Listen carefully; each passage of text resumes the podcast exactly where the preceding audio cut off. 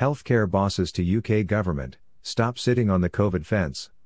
Healthcare professionals are urging Prime Minister Boris Johnson to put down a series of firm and actual dates when air travel can be fully resumed. COVID will not be eliminated by vaccinations, so there is an urgent need to find long term solutions to live with it. A combined program of regular COVID 19 testing alongside the vaccination program, the wearing of masks, and regular hand sanitization is the key to resuming confidence in air travel. Healthcare professionals are calling on the UK government to open up both domestic and international air travel as they firmly believe that the combination of testing, vaccinations, and other safety measures can get the global airline and travel industry moving again. They want the British government to give a clear and definitive set of dates to allow the safe resumption of global air travel. It is due to make an announcement about the resumption of air travel to the British public on the April 12. COVID testing provider Salutaris People and Test Assurance Group TAG have set up the first rapid PCR test facility at a UK airport which can deliver rapid PCR tests and certificates in under three hours, offering fit to fly, test to release, as well as two and eight day testing.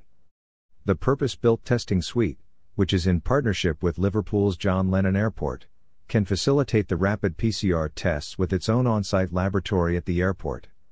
It is one of the only airports in the UK able to do this, compared to the normal 48 hour turnaround for PCR tests.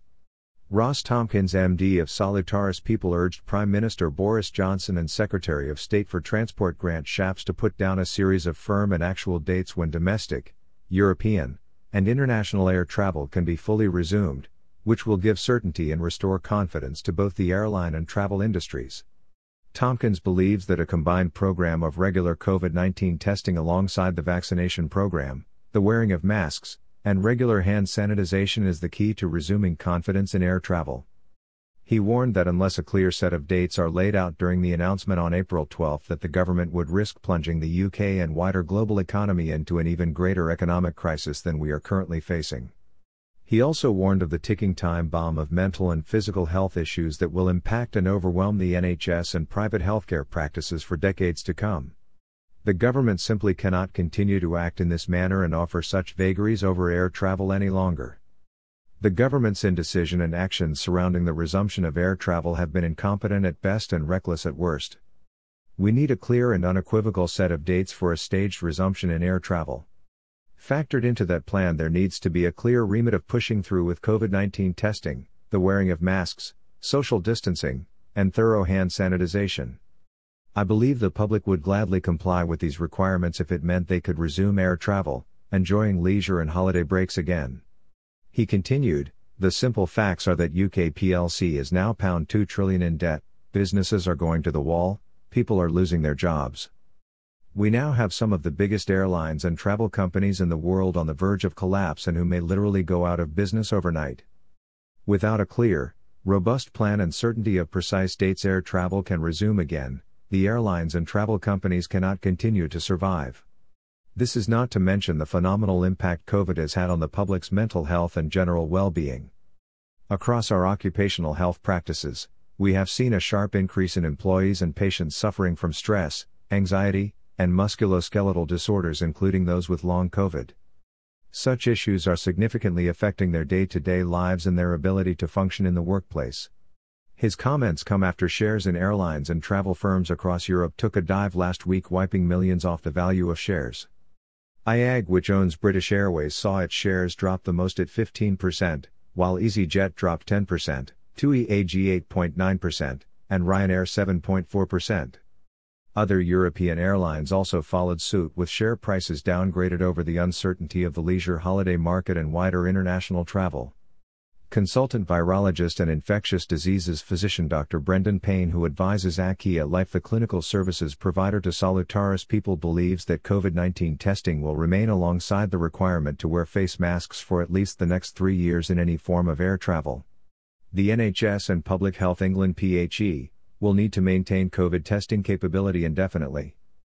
COVID will not be eliminated by vaccinations, and we need to find long term solutions to live with it. An intensive program of COVID testing is key as a major defense against new waves and new strains compromising our gains from vaccination. I don't see this changing for at least the next year and probably longer. The most likely scenario for the next few years is a continued arms race between new variants of COVID and vaccination. Widespread COVID testing is absolutely crucial and critical in winning that battle. For travel that is permitted for summer 2021, I would expect that this will continue to rely heavily on pre and post travel testing.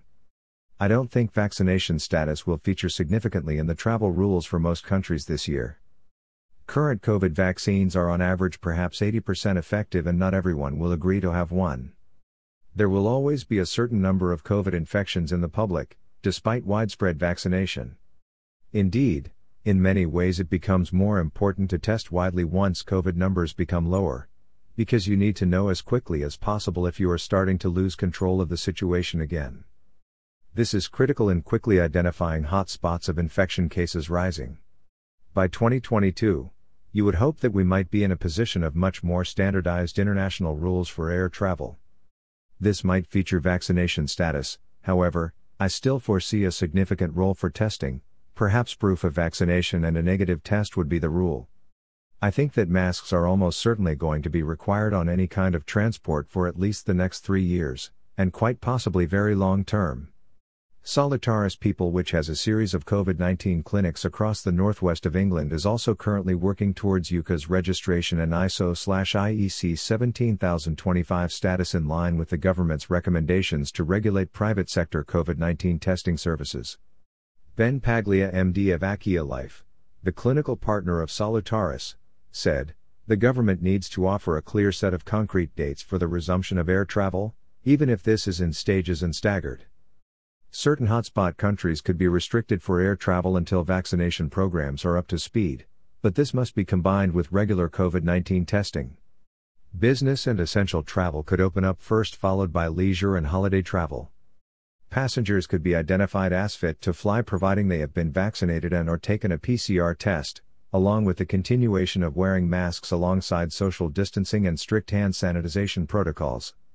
At least this way we would start to make some progress and have some certainty for the airline and travel industry. Right now, so many people are suffering from lockdown fatigue, mental health issues, anxiety, and depression. Just the ability to even plan and book a flight or holiday would provide light at the end of the tunnel and lift the spirits of so many people. Hashtag rebuilding travel.